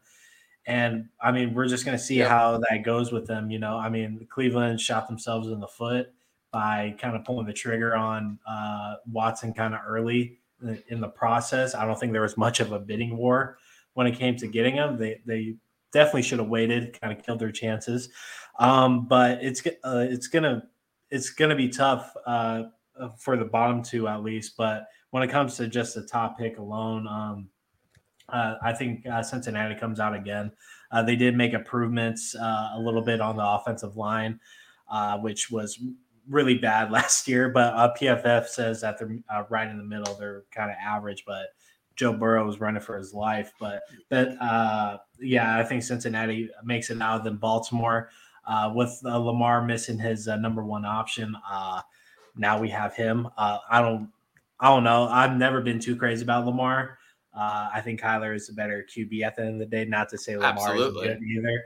Uh, but um, yeah, like Lamar just needs to stay healthy. I mean, I know he's looking for his paycheck and all that stuff, and this might be his prove year uh, uh, to you know secure that uh, contract and uh, prove the haters wrong. I guess haters being me, I guess. So, uh, but uh, like I definitely see Cincinnati uh, winning this. Uh, pre- I think pretty favorably too. So, Joe, where are you at? I'm a little more bullish on Baltimore, I think, than y'all are. I know you like them. Um, I just I have a lot of respect for how they build their roster and how they do things, and they oh, have the sure. sustained it's success. Yeah. yeah, and and the way they draft and and you know Rashod Bateman was for, uh, first round pick last year is a guy that they're going to need to have step up, you know, and kind of develop. So we'll. I really liked him coming out. I think it was Minnesota, if I'm not mistaken, where he was played college ball. I, I really I think I might be wrong. I really liked him, uh, and uh, so if he can kind of step up, that could could be huge in filling that void. Um, but I, I, like their defense, and I think their offense always finds a way to get do enough. Um, but it's going to be between them and Cincinnati. It's it's a dogfight between those two. You know, the question does Cincinnati have a little bit of a regression year on defense in particular? I agree with you. Their, their receiver room is the best in the NFL, but on defense, you know, it's a little bit of a patchwork defense. It's a good there's some good players there, but some of them had really good years last year that were atypical. So we'll see. Do they, especially at cornerback, does that happen again for them? Um, you know, Pittsburgh on paper should be the bottom of the division, but Mike Tomlin has never had a losing season as a head coach and is underrated. He's respected but underrated. When you're talking about boom shakalaka, that's right, damn it. When you're talking about best coaches in the NFL, you better put some respect on his name, right? But they yeah. don't, right? Um, but you know, is Kenny Pickett, the rookie, going to be starting for them? You don't know. Quarterback situation's tough. I, I worry that this might be his first non 500 season, but That's he's not okay. gonna he's not gonna win three games. He's gonna be like seven games or eight games. Sure. He's, he's gonna find a way. Um, and you said drama, drama, drama with Cleveland. I say karma, karma, karma. Like if there's if there's uh justice in this universe, they're gonna be last place. Uh sorry, they you know th- when you saw the BS kind of way they tried to spin the, the Watson thing, I I listen, I hope that the whole Deshaun Watson thing blows up in the Browns face. Not nothing against the Browns, but I hope it becomes a cautionary tale that powerful teams and uh, people stop protecting people who are doing the kinds of stuff Deshaun Watson did. So, uh, yeah, I mean, so Hell yeah. if there's if there's justice in the universe, then the Browns are going to struggle. Sorry if you're a Browns fan, but um, you know, I love it. That's right. Jacoby Brissett's probably going to be the starting quarterback. I talked about this on my stream uh last time. Like, do- I I'll, wonder root, if I'll root for him though. I will Yeah, root yeah. for Jacoby. Absolutely. I He's just gotta wonder though. He keeps finding his way into starting lineups. Does he make voodoo dolls of the quarterbacks and the teams he goes to? Like because you know what I'm saying? Like, Like, in major, Andrew like in major league. What was I what need was one of Andrew Luck. what was he doing in, ma- in major Joe league Boo. that he was bring- Jobu Jobu. He has a jo- yeah. I mean, he he he ends up starting in in you know in uh for the Colts because Andrew Luck retires, and now here he is finds his way to Cleveland, and then coincidence I don't know. Uh, so anyway, um, but yeah, it's it's between the Bengals and the Ravens for me. And if. I have to pick one, I'm just gonna just to go different. I'm gonna go Baltimore, but it'll be close. And it could be maybe their defense steps up with everybody healthy too. Maybe they are that much better with everybody healthy. You know, injuries are a bitch. That that happens. AFC West, the best division in football this year. All four teams could not only compete for the Super Bowl, they could win the division. They could win the AFC. All of them. I don't know who's going to be last. And to be completely honest with you, I think it comes down to an injury game and it's Yeah. looking like that could potentially be Denver early. But uh, you know, we'll we'll see how things play out. I don't know who to pick last, but I do have an idea who I think might be first. I think it might be the Chargers this year. Hmm. For me, I'm going to go with the Chargers. Uh, I want to start with the defense. Not only Joey Bosa and Asante Samuel Jr., they got the homie Khalil Mack. They pick up J.C. Jackson just in time for uh uh oh dude uh, Davante Adams. Sorry, I was thinking of Devonte Green or something. Just in time for Davante Adams to get signed and play over here. And Tyreek Hill leaves. I, I they had so much momentum last year, so much momentum. I like what the Chargers are doing. They, I mean, remember they got Corey Linsley at center, Mike Williams, Keenan Allen, uh, Josh Palmer, Gerald Everett, the pass catchers. Who doesn't love a little bit of Austin Ekeler and Isaiah Spiller? Isaiah Spiller was not picked high enough, in my opinion. I think he was one of the. I wanted the Cardinals to pick him up. He's one of the better picks down there. And then Justin Herbert is that guy. Um, our, our good buddy who came up with the name of He's on Fire podcast, Albert, a longtime San Diego fan, is a little salty right now. I know you're right. It is fool's gold, probably, but I like what they've built together at the last few years. We can get into the Raiders. I, I think if I were to pick one, they might be last. You know, I, I really think getting Chandler Jones is fool's gold. You want to talk about fool's gold? I think it's Chandler Jones. You know, I like Denzel Perryman to a point. Maxx Crosby, I think, is their best defensive player. I love Maxx Crosby. Um, you could talk to me about Josh Jacobs and Hunter Renfrow and Davante Adams and Darren Waller and stuff, but I there's just something about Derek Carr I don't personally trust. Kansas City, I think, take a, takes a step back. You know, they they got Juju, Marcus Valdes Scatling, Mecole Hardman, and Travis Kelce, which is great for Mahomes.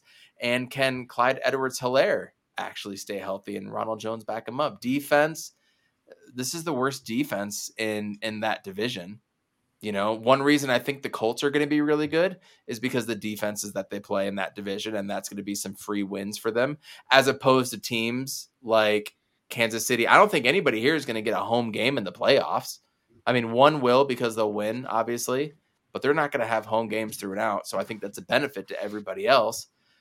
Kansas City takes takes a step down, and then what are the Broncos going to look like? That's the biggest X factor. What's Russell going to look like with Javonte Williams and Melvin Gordon? Are another arguably top five running back room. I do like me some Courtland, Courtland Sutton, excuse me. I do love me some Jerry Jeudy. Jerry Jeudy, very, very underrated. And I think he's going to do amazing things there. I still like their defense with Pat Surtain, uh, the second, Kareem Jackson, Ronald Darby, Bradley Chubb, Randy Gregory, if he can get it together. DJ Jones. I like DJ Jones coming from KC. That's a good defense, too. So for me, I got the Chargers on top, the Raiders on the bottom. I don't know how the rest is going to fit, if I'm being honest. Joe, let's start with you. Toughest division in football, yay or nay? Yeah, and the toughest to pick right? As, as you've as you as you've said. And uh, listen if you told me you could arrange the outcome of this division in any order and i'd believe it right? If you told me that's what's going to happen. But if i but we have to we have to kind of pick. To me you know vegas knife las to the vegas throat knife to the throat. Right right. Las vegas is to me the team i i I have the least confidence in. They're everyone's talking about them because Davante Adams. I think Derek Carr is is a nice quarterback, but I think he's, uh, you know, he's he's kind of in that. He's like a poor man's Kirk. He's Cousins. like the twelve to eighteen range, right? Right, right. You can if you have a good team around him, especially a good defense, you can win with him. But I don't think they have that kind of defense, right? That you know, Maxx Crosby's great, but yeah. Um, so for me, they're kind of at the bottom, and then the Denver Broncos, I think, are probably the next. You know, they're third. Uh, and for me, then it's between Kansas City and the Chargers. Um, I'm going to go with the Chiefs at the top of the division. But if you told me the Chargers won it, doesn't, you know, I'd totally buy it. Um, just Mahomes to me is still the dude at quarterback. I think he's the best quarterback in the NFL right now uh, in terms of talent and, and, and what he can do. Um, yes, they, they've lost some key players, but there's, they'll find a way with Andy Reid, and they've still got enough talent to put up points. Um, uh, but the Chargers, I feel like, are the most complete team in that division. Uh, so you know, so th- they're right there. JJ, what do you got? Um, man, like uh, this is definitely the hardest division uh, in the league. And when it came to picking a bottom one, it was actually really easy for me. I think the Broncos are going to be uh, last. Um, really? Yeah, just yeah, just some uh, some petty stuff towards uh, Russell Wilson. You know, He's heating up. ride high. You know, mile high city. That's, that's Let's valid. ride. Let's ride. Yeah, that's Yeah, what it was. Let's ride. Bron- Broncos Um, country. Let's Oh ride. yeah, that's right. uh, but uh, I think the Broncos are going to be last. Um, I mean, definitely better uh, position uh, than uh, what Seattle was going to be if uh, Russell stayed. Uh, I uh, I think they're going to be last, considering everything else that they have to go through the gauntlet. Um, I I have a buddy. He he's a Raiders fan, and he's actually a, more of an NFL guy than a, a Raiders fan in this sense. And he's kind of talked me into the Raiders a little bit. Like I talked a lot of smack about them last season. You know, just like just in general because I've never been relatively sold on them. But considering what they went through last year with uh, uh, with uh, the whole Gruden situation and with the injuries and what Derek Carr and the rest of the team were able to pull off towards the end of the season, I, I mean, it kind of uh, opened my eyes up a little bit. So I, I'm gonna give them uh, a little bit of praise and a little bit of leeway uh, when it comes to ranking these teams. But um, I think the Chargers uh, uh, uh, win the division. I think uh, pretty uh, like pretty comfortably. I would say uh, the Chiefs they're missing some key players.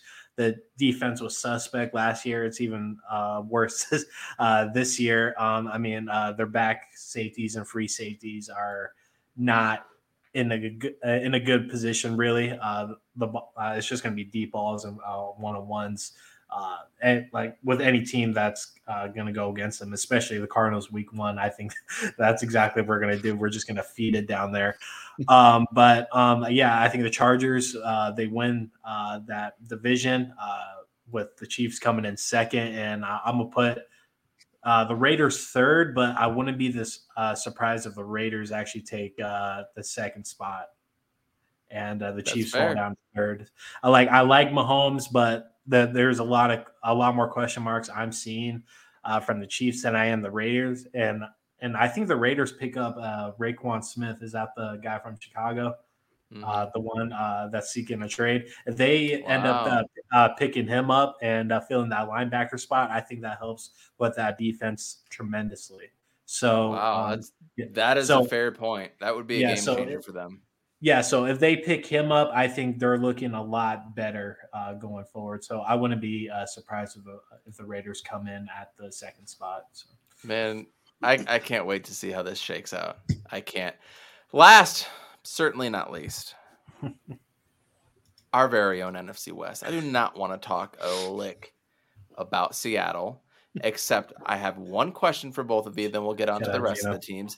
Does does DK Metcalf demand a trade before next season begins? Yay or nay? Jay Joyce. Uh, no, I want to say Joe? yeah, but no. Say I no, feel he like got paid. Yeah. Yeah. If Tyler Lockett didn't do it, I don't think DK does it. Hey, the only thing I'll say is Kenneth Walker III, the running back out of Michigan State. He's Mhm. he's up there now. Watch Yeah. out for him. I'm not saying pick him in leagues or anything because I think Geno Smith and Drew Lock is and Jacob Eason is just a, a catastrophe in the quarterback room. But I do like me some Kenneth Walker. He hasn't put on that jersey yet, so I can say that you know we'll see. And Noah Fant's probably going to be able to do some things. So them aside,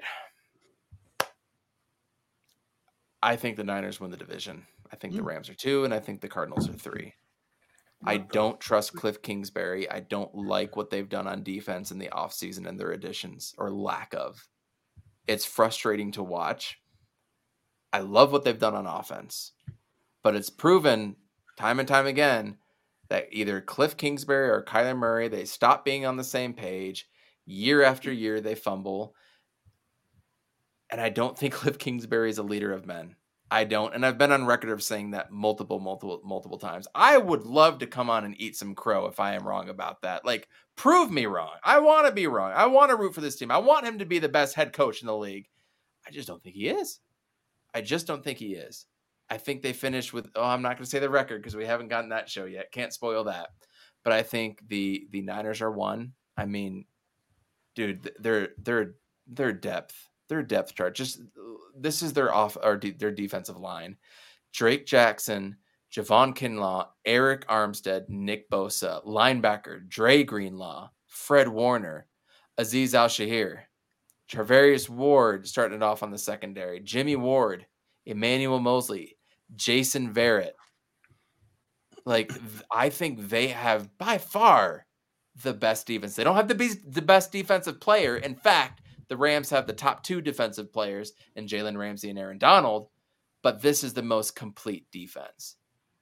Everything that we're hearing out of camp is Brandon Aiyuk is that guy. He has turned into another another number one receiver for them. I mean, forks up. We knew that was going to happen. You could have told us you should have picked him in the first round in the top 10 picks. We knew this was coming out of him. You still got George Kittle. You still got Juszczyk. You still got a dope offensive line. Elijah Mitchell, Trey Sermon, Jeff Wilson, uh, another top five running back room. But Trey Lance, everything that I'm hearing, dude, is that Trey Lance is going to be dangerous. If he was even remotely accurate last year, we lose to them in the game that our, our uh, Max Williams goes down in, the one at home. We would lose that game. And he needs a little bit of seasoning. Definitely shouldn't have tried to take Isaiah Simmons one on one. But if Trey Lance is better than Jimmy Garoppolo by a margin, I'm officially worried. Number two, I think you just have the natural Super Bowl pullback, you know, the drop of whatever when it comes to the Rams. I do like their addition of Allen Robinson. I do like Bobby Wagner. Uh, anybody that says Bobby Wagner isn't good anymore um, can eat crow.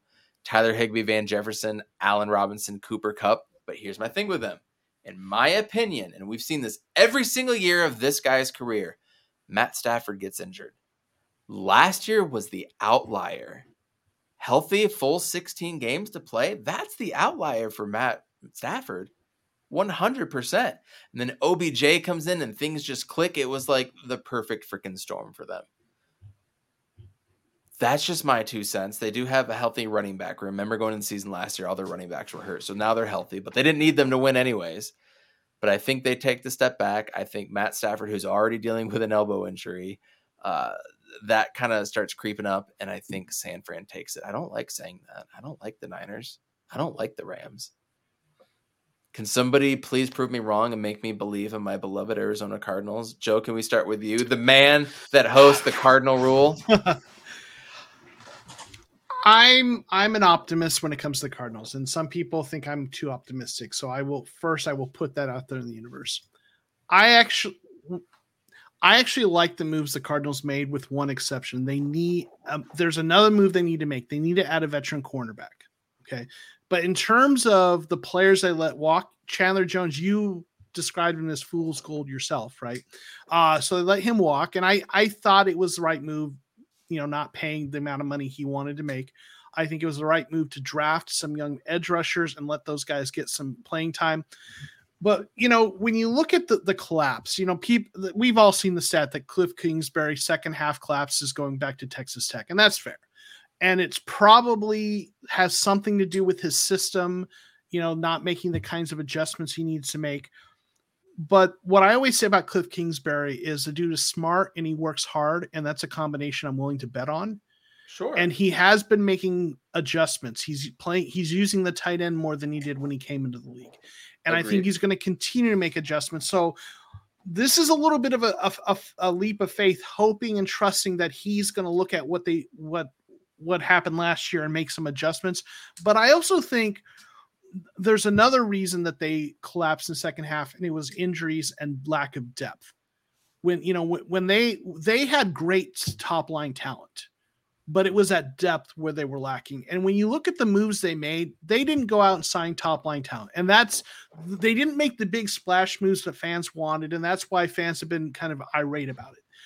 But what they did do is kind of, I think, kind of quietly build some depth. Their offensive line is deeper than it was last year. You've got, you know, Hernandez in there starting. Now you have two guys on the bench in Justin Murray and Josh Jones who have started for them before who are now depth.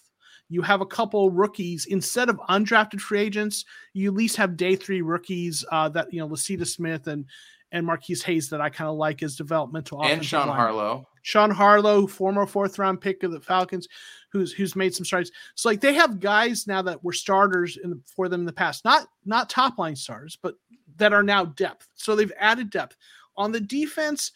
The cornerback room they need to have depth, but if they if they sign Robert Alford back or someone who's comparable to him, their cornerback room is last year's cornerback room plus former second round pick Josh Jackson, who I'm a little bit optimistic about, uh, at least as a depth guy. So it's no worth if they can bring in a veteran, they're where they were. But you're to pass rush. Like, yeah, they lost Chandler Jones, and the guys they brought in are not Chandler Jones, but they do have depth. They have a couple rookies they can develop. They have some guys, you know, they can develop.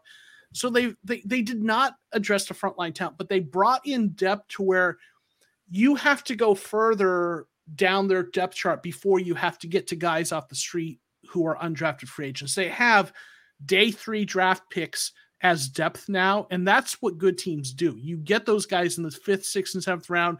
You develop them into guys that may not not sometimes they're starters, but a lot of times they're depth. But last year we were signing guys off the street in the second half of the season to start at cornerback for us, um, and at other positions. Uh, so I think they've done some things at that deeper depth level that hopefully will help them to sustain when inevitably some injuries come down the pipeline. But do you think they finish first in the division? No. I think they have a chance. Listen, their ceiling with their offensive playmakers and with a quarterback like Kyler Murray is a Super Bowl. But but is that the safe bet? No. I mean, I think Sa- I I would still put the Rams ahead of San Francisco. I'm not sold on Trey Lance, but I I, I hear your point about the 49ers depth. I think you know their their coach does a good job out there, uh, especially in run in terms of his run uh, run schemes and, and and things like that. Um, I would push back on the Matthew Stafford injury narrative. He he a narrative his first two years he got injured a lot. He played 10 games his rookie year, three games the next year. And he had this, I you know, kind of this a narrative about him as injury prone, but he played he did not miss a game from 2011 No. to 2018. No, no, no. I know, I know that part, but he's Yeah. always got the finger, the wrist, Okay, the so the shoulder, the nagging something, the injuries. something, and then and the nagging injuries, Okay. and the, and then he's throwing two touchdowns, and the Lions are up twenty-one-seven, and then he hmm. throws three straight picks Right. because he of doesn't- nagging he- injuries. He. Okay, so that's fair. He doesn't miss games though as much as No. people think, right? no, correct. Um, but I I still have the Rams as the class of the division, and I think I think man, the Cardinals are the high variance team though. Like you tell me they're third place, I believe it. You tell me they're first place, I believe it. The only thing I don't believe is fourth place because that shit is Seattle, right? but um the Cardinals, it's it's just hard to tell, but it's a youth movement on defense, but man, they got playmakers on offense and and that can carry you far. JJ, let's hear your official stance. Who Um, wins the NFC West? I'm really disappointed in you, Evan. Like I didn't think you were gonna go that route. Um, but Don't start with me. I, I, I'm I'm rolling high with the Cardinals, dude. Like I think uh, the Rams are going to start off a little bit slow, uh, like, like you mentioned with the Super Bowl hangover, and uh, I think uh, we'll probably uh, go even uh, by the time uh, D Hop comes back. If we if we uh, get it to week seven and we're three three, and we have D Hop back. I think a lot more things open for us, and I think that's a great start into just pacing ourselves and splitting up wins and not trying to run ourselves to the ground. And Sure. we get to the playoffs healthy, and Kyler can de- uh, develop uh, his game like he's done every season thus far.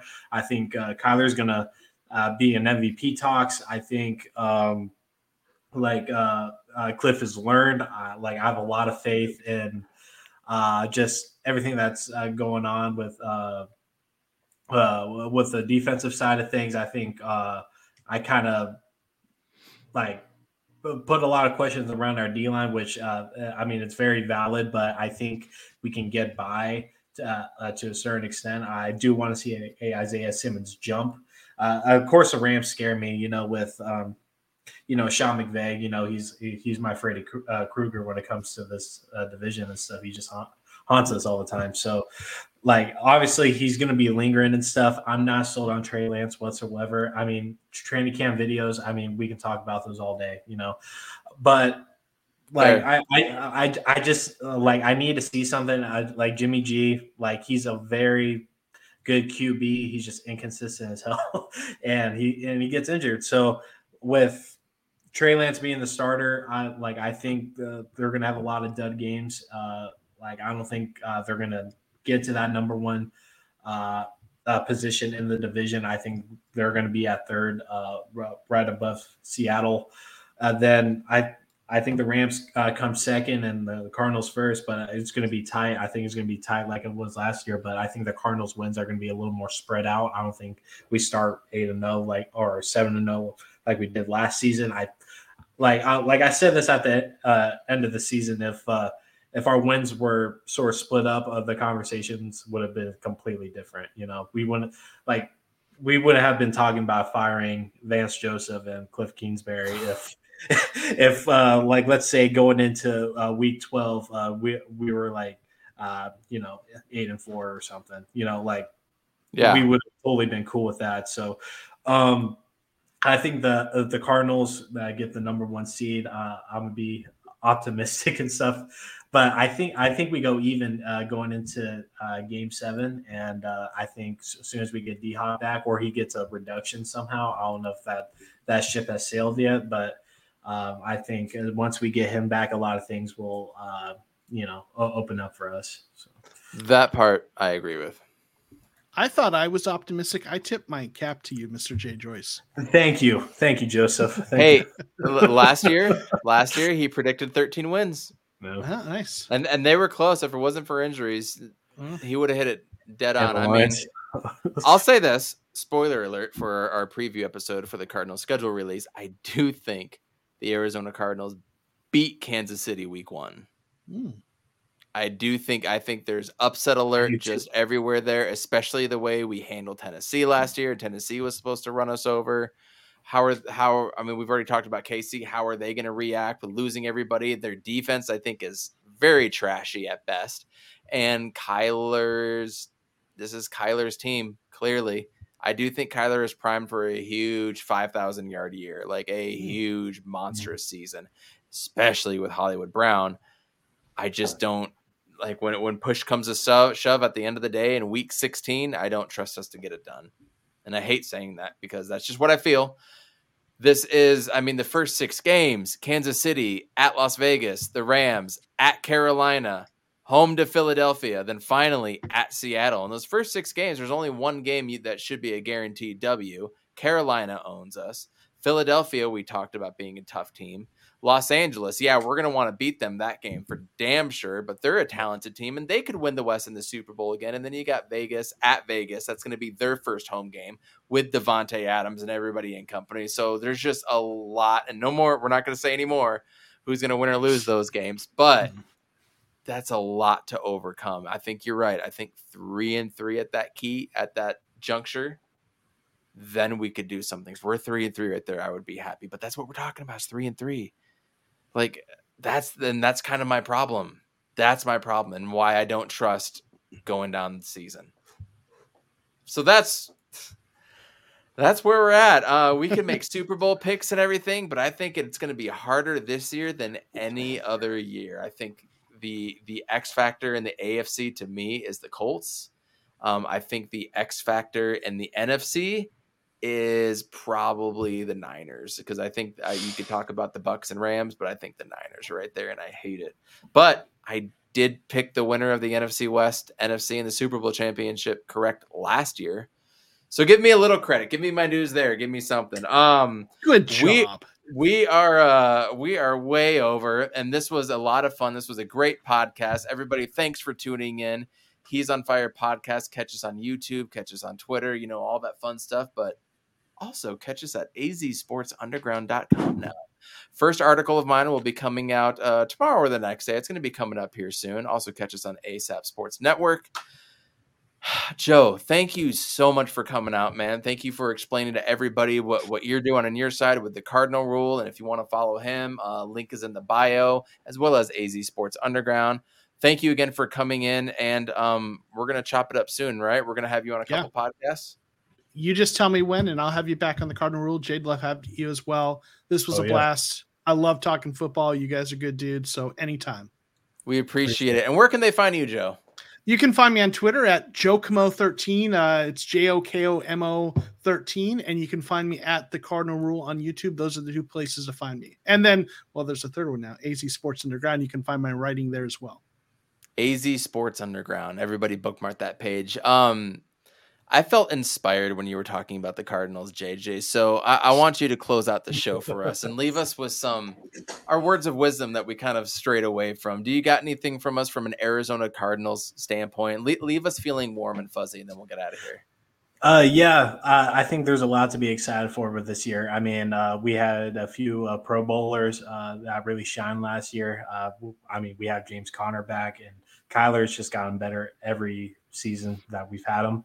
And I think he's going to make a jump because a lot of people have been trashing his name, uh, calling out his leadership skills, and uh, what he did for that kid uh, these uh, that last uh, last few days was really tight. Uh, The jersey signing, that one, yeah, the jersey signing that was cool. and then he's been one of the last players to leave uh, the uh, the field when it comes to signing autographs, and he's Yep. showing a lot of love to the fans and all that. And I think he's uh, uh, really buying back his uh, his stock with uh, some of the fans, uh, considering how uh, the start of the offseason went, and kind of making up for that in a sense, which I appreciate. Um, I think there's a lot to be excited about uh, with this Arizona Cardinals team going forward. I know the last half of the season was really bad, and when you watch uh, Sports Center, The last halves of the last three seasons were really bad. uh, more specifically, this one, uh, like uh, if you watch Good uh, Good Morning Football and uh, Sports Center and stuff, they're going to leave out a lot of details uh, about what uh, how the Cardinals season went. They're just going to say, "Oh, they just gave up on half of the season." No, it was injuries. Kyler came back injured. JJ Watt uh, got uh, got injured. D Hop was uh, off and on with injury. Uh, there was injuries top uh, top to bottom, and then you know, of course, coaching uh, coaching was a thing, but you know, uh, when you're lacking depth and you're picking guys up from the Filibertos across the street, I mean, like, like, what can you do? Yeah. So, um, I think going into the season, uh, I would, you know, not hold your breath. Uh, you know, starting six and zero, uh, just be optimistic. It's it's a process, but I really think uh, uh, we can really uh, do something special this season, especially if we come out and really ball out against the Chiefs and really make a staple, and then we just pace ourselves going in. Uh, going towards the end of the season, but I'll leave it at that. Uh, you can find me at Jay Joyce. Uh, uh, you haven't met Ahmed yet, Joe, but uh, we run the After Dark show. I don't know if you've uh, tuned in. I tuned in once or twice. Yeah, so um, I, I, don't know if you watch like movies or anything like that, but if y'all doing some to, Marvel stuff, I saw that. Yeah, so yeah, if if you ever want to hop on, you know, just message and uh, we just kind of go off of that. But uh, yeah, you can find me on Twitter at Jay Joyce. You can see me arguing with Boston Celtics fans about the KD trade that's going on right now, and uh, like uh, you know, if if y'all have any questions or comments or concerns, or you just need uh, some optimism in your life, you know, just at me and I'll make just, your day feel better. Just, but. just follow, just follow Jay Joyce. Gentlemen, it was an absolute pleasure. Uh, I finally got to talk football with all the teams involved, and and it was great to finally be able to do this. Joe, thank you again for coming on. Yeah. Uh, Jay Joyce, thank you for hosting After Dark, creating all the dope thumbnails. We're going to be back Sunday because we're going twice a week now, every Wednesday, every Sunday. We're glad to be here, glad to be a partner with azsportsunderground.com. He's on Fire Podcast. Sunday. And it is caught! Dylan Strong! That's coming. Matthews. Palmer extending the play. Crosses the field. Larry Fitzgerald. There he scores. It's over. Crowder looking, throws it alley. Oh! it down! He puts it down! They're getting a little wobbly. And a downfield shot!